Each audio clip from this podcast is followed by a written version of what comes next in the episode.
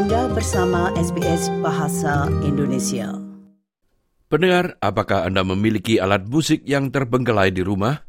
Mungkin Anda ingin anak Anda merasakan manfaat yang tak terhitung jumlahnya dari pelajaran musik, atau mungkin Anda ingin bermain musik bersama secara berkelompok. Apa pun alasannya, belajar memainkan alat musik tidak hanya menyenangkan, namun juga merupakan pengalaman sosial dengan peluang di sekitar Anda. Nah pendengar, segmen Australia Explain kali ini akan membahas hal tersebut. Manfaat mempelajari alat musik saat masih kanak-kanak atau orang dewasa tidak ada habisnya. Howard Chaston, koordinator sebuah sekolah musik menjelaskan bahwa memainkan alat musik melibatkan indera Anda sepenuhnya. And then, of course, it's the amazing amount of computational skill and translation skill and communication skill that is happening all at the same time. So, as a total activity, obviously the benefits are massive. Very few subjects that you learn at school or in life actually bring it all together in one package. Think about numeracy and literacy. Music has all of that embedded in it and more. It's sort of a cross between numeracy, literacy, and PE. Kini dengan banyaknya pelajaran gratis yang tersedia secara online, Anda dapat langsung memulai dengan beberapa tutorial terpandu yang memenuhi semua kemampuan. Namun mungkin Anda ingin mengembangkan teknik yang sangat baik dan mendapatkan hasil maksimal dari instrumen Anda. Iska Sampson adalah seorang musisi dan guru string atau biola dan viola. Ia mengatakan melibatkan seorang guru instrumen bisa sangat bermanfaat. The great thing about having a teacher is that you're right there with them. They can see and hear how you're playing and then give you tips that are specific to that instrument. They also demonstrate and you can see and hear how they're doing it. The other great thing about lessons is that you get to play with other people, whether it's just you and your teacher playing a duet, when you're learning how to play in tune together and in time together. You pick up so many skills that way. Pada saat mencari pelajaran untuk anak, program musik sekolah bisa menjadi pilihan yang tepat. Namun, kualitas pendidikan musik yang dapat diakses oleh anak Anda dapat sangat bervariasi tergantung pada negara bagian di mana Anda tinggal. Penawaran itu mungkin juga berbeda antar sekolah berdasarkan pendanaan dan prioritas pendidikannya. Misalnya, sekolah dasar negeri hanya boleh menyediakan pelajaran perekam di kelas 3. Berbeda dengan sekolah spesialis musik dan sejumlah pilihan di antaranya seperti yang dijelaskan oleh Howard Cheston berikut ini.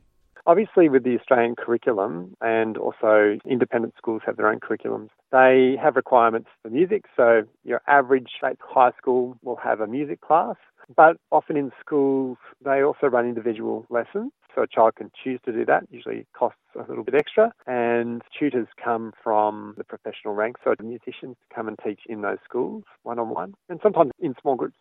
Beberapa sekolah bahkan memiliki banyak staf musisi profesional yang hanya mengajar musik.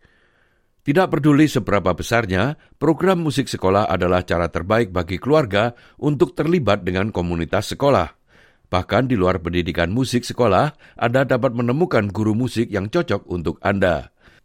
Berikut penjelasan dari Howard Cheston lagi. One good place is to go to your local music store because they'll have people there who are music tutors.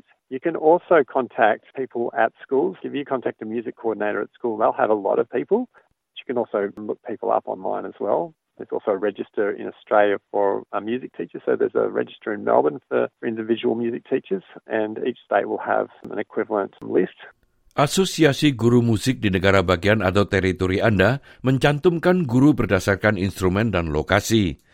Cukup cari pelajaran musik, instrumen atau grup musik komunitas secara online. Demikian disarankan oleh Miss Sampson. Even using a Maps app and putting in music lessons or folk music or jazz or rock, they do come up on those apps, and the internet is a great source for those sorts of little community associations where anyone of any age and playing ability is invited to come. For example, in Canberra, there is a school of rock that's just a community association. Sometimes the kids learn as well as the parents.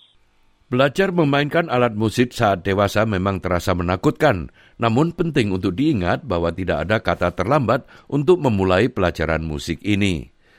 Selain pertumbuhan dan kesenangan pribadi, mempelajari alat musik bisa menjadi aktivitas sosial yang luar biasa. Banyak orang dewasa mulai bermain dengan cita-cita untuk akhirnya bergabung dengan suatu kelompok dan menjadikannya suatu upaya yang memuaskan dan bermanfaat. Learning as an adult is absolutely wonderful. Group lessons as well as one-on-one lessons are very much available in most places in Australia and they're of all levels. There's beginners as well as people who played a little when they were children and they want to learn again as an adult. Jangan berkecil hati jika Anda mendapati gaya guru Anda berbeda dengan gaya belajar Anda. Hal ini tidak berarti Anda harus berhenti mempelajari suatu alat musik. Feeling frustration or anxiety or being upset or crying in the lesson, that's something that can happen to people. Teachers are perceptive, but they might not know how they can change their teaching style to help you find the way to learn. So, although it's difficult, telling your teacher what you're feeling can be so useful because the teacher then says, Ah, okay, so how about if we try something different? Menemukan guru lain atau bahkan instrumen baru mungkin juga bisa menjadi jawabannya, dan ada banyak sekali pilihan dalam hal menemukan instrumen. Howard Cheston mengatakan, Departemen Musik sekolah Anda mungkin menyediakan alat musik yang Anda inginkan. Sometimes a school will invest in buying instruments and they will loan those instruments out to the children at a fee. But otherwise, other schools put it on the students and the parents. If they want to learn an instrument, then they have to provide the instrument. And at some schools, it's kind of both. Toko musik bekas dan bengkel instrumen adalah tempat yang tepat untuk mencari instrumen yang terjangkau. Alternatifnya, Anda mungkin menemukan organisasi nirlaba seperti Guitars Gathering Dust yang berdedikasi untuk mencari rumah perawatan bagi instrumen-instrumen yang terabaikan.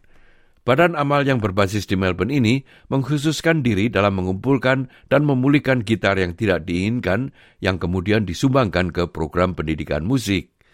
Pendirinya, Craig Watt, menawarkan nasihat berharga dan hemat biaya dalam memperoleh gitar, salah satu instrumen paling populer untuk para pemula.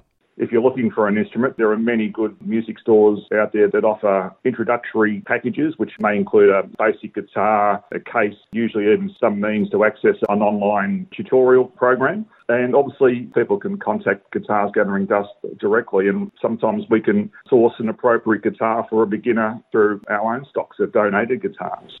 Program ini juga menyumbangkan gitar ke perpustakaan Dewan Hobson Bay di Melbourne. Watt berharap dapat memperluas Australia untuk meningkatkan akses terhadap instrumen gratis. If you're lucky enough, perhaps your local library may run a program like Hobson's Bay where you can check a guitar out as you do a book for three months, and that gives a person a, an opportunity to see the instruments for them. And sometimes they might just feel as though the guitar is not the right instrument, it might be piano or saxophone or some other instrument. Setelah Anda bermain dan ingin bergabung dengan sebuah grup, carilah asosiasi komunitas kecil, grup folk, dan festival musik di daerah Anda. Komunitas-komunitas yang dinamis ini bertahan karena kecintaan mereka dalam kebersamaan musik, dan mereka memberikan peluang yang bagus untuk berkolaborasi dan pertumbuhan musik. Demikian tadi laporan Australia Explained mengenai bermain musik dan bagaimana mendapatkan pelajaran musik. Laporan itu disusun oleh Melissa Kompaknoni dan disampaikan oleh Ricky Kusumo. Anda ingin mendengar cerita-cerita seperti ini? Dengarkan di Apple Podcast, Google Podcast, Spotify, atau di mana pun Anda mendapatkan podcast Anda.